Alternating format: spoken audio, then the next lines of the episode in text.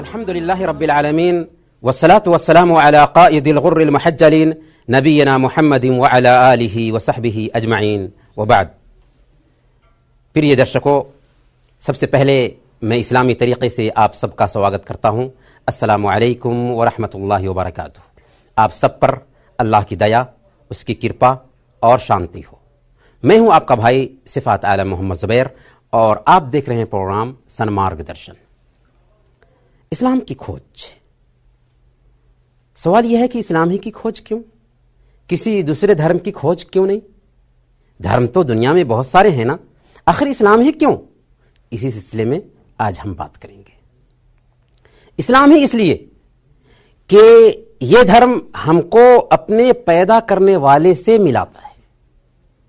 इस्लाम जिस अल्लाह की बात करता है यह अल्लाह किसी जाति का पैदा करने वाला नहीं, बल्कि पूरे संसार का पैदा करने वाला और प्रभु है। इस्लाम अल्लाह को तीन में का एक साबित नहीं करता, जैसा कि ईसाइयों का फेथ है, या अल्लाह को इंसानों के रूप में नहीं दिखाता, जैसा कि हिंदू धर्म का फेथ है, बल्कि अल्लाह के बारे में वही बात कहता है, जो खुद ऊपर वाले अल्लाह ने बताई है। कुरान में है। सूरा नंबर 112 सूरा अल इखलास कुल हुवल्लाहु अहद, अल्लाहु समद लम यलिद, वलम यूलद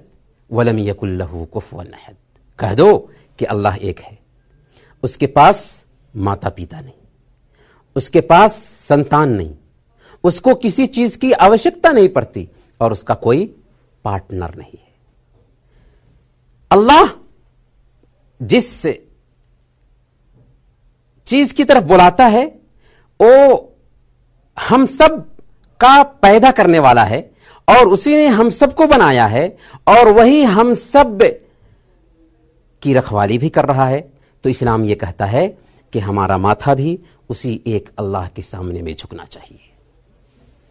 अल्लाह ताला ने फरमाया, सूरा अल बकरा सूरा नंबर दो आयत नंबर इक्कीस या अय्युहन्नासुबदु रब्बकुमुल्लदी खलककुम वल्लदीन मिन कबलिकुम लअल्लकुम तत्तकुन ऐ लोगो अपने रब की पूजा करो, दूसरों के रब की नहीं।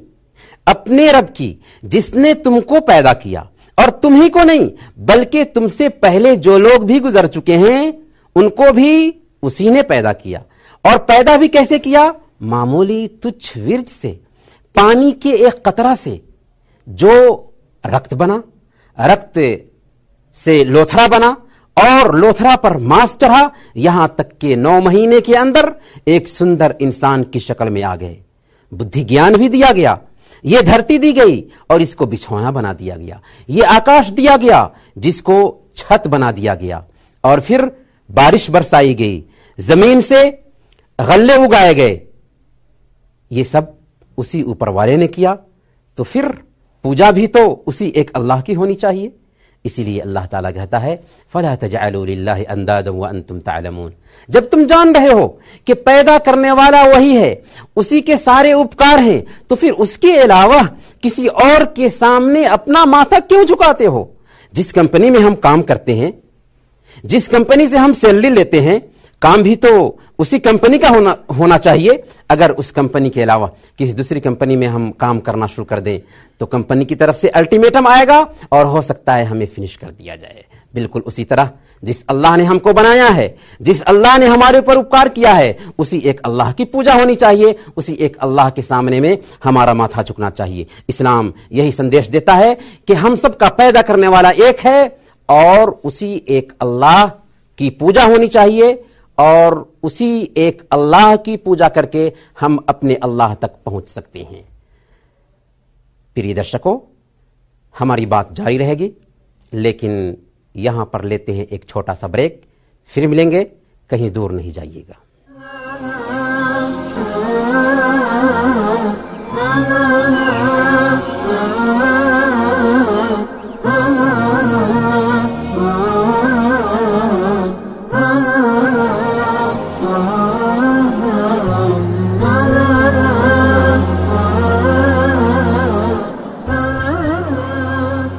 प्रिय दर्शकों,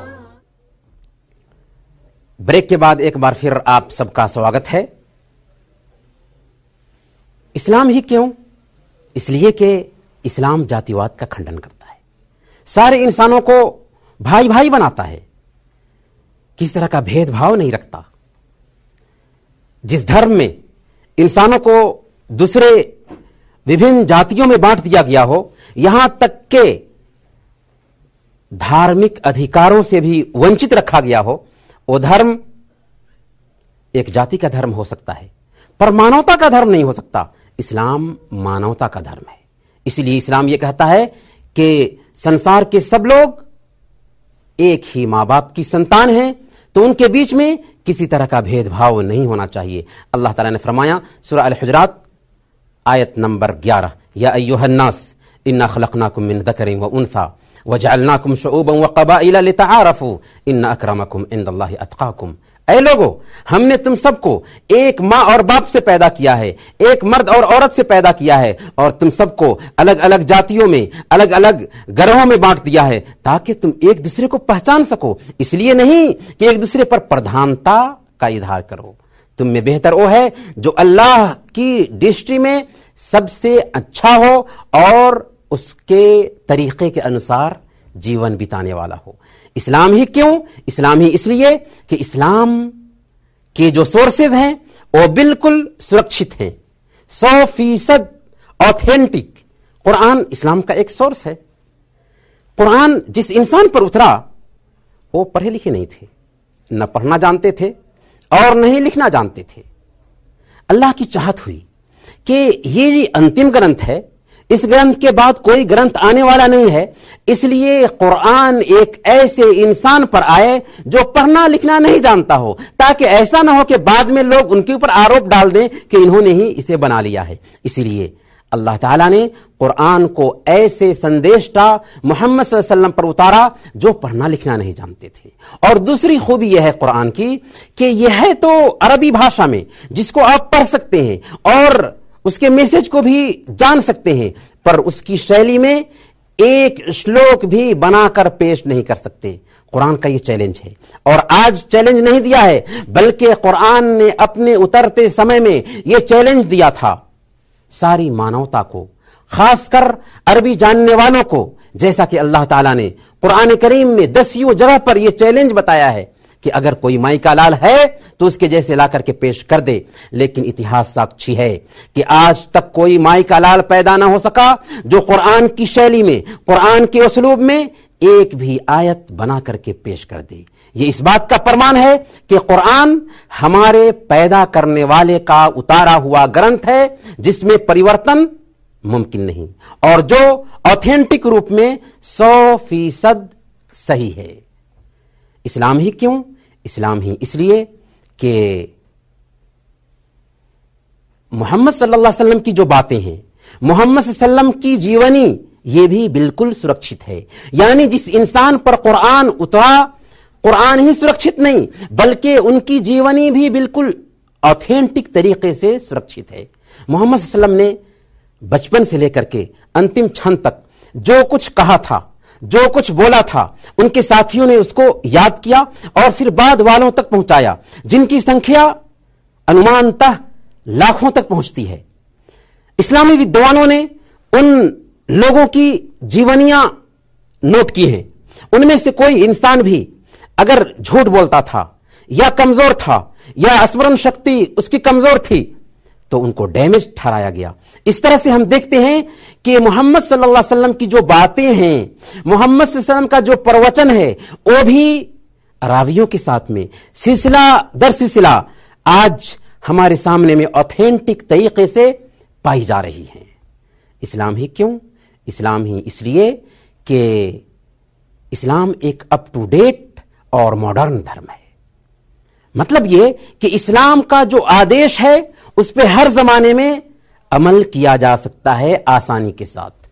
मॉडर्न इतना कि दुनिया की सारी मॉडर्निटी इस्लाम की मॉडर्निटी के सामने में फेल है और अप टू डेट इतना कि इसके किसी भी कानून में, किसी भी आदेश में एक्सपायरी डेट नहीं, अंतिम तिथि नहीं। और हो भी कैसे? जबकि ये उतारा हुआ है उस अल्लाह की तरफ़ से जो सारे संसार का पैदा करने वाला और हमारी प्रकृति से भी अवगत है। इसलिए अल्लाह ताला ने फरमाया, सूरा अल मुल्क आयत नंबर चौदह, अला यालमन खलक वह लतीफ़ुल खबीर। क्या वही न जाने जिसने पैदा किया और वो बारीक भी जानने वाला भी है। तो इन्हीं कुछ बातों के साथ हम आपसे अनुमति चाहते हैं, पर हमारी ख्वाहिश होगी कि आप इस्लाम की खोज करके देखें। ये दिल की भावनाएँ थी दिल से निकला हुआ संदेश था, जिसे हमने आपके सामने में पेश किया है। हमारी आशा होगी कि इस संदेश पे गौर करें। इन्हीं कुछ बातों के साथ हम आपसे अनुमति चाहते हैं। धन्यवाद।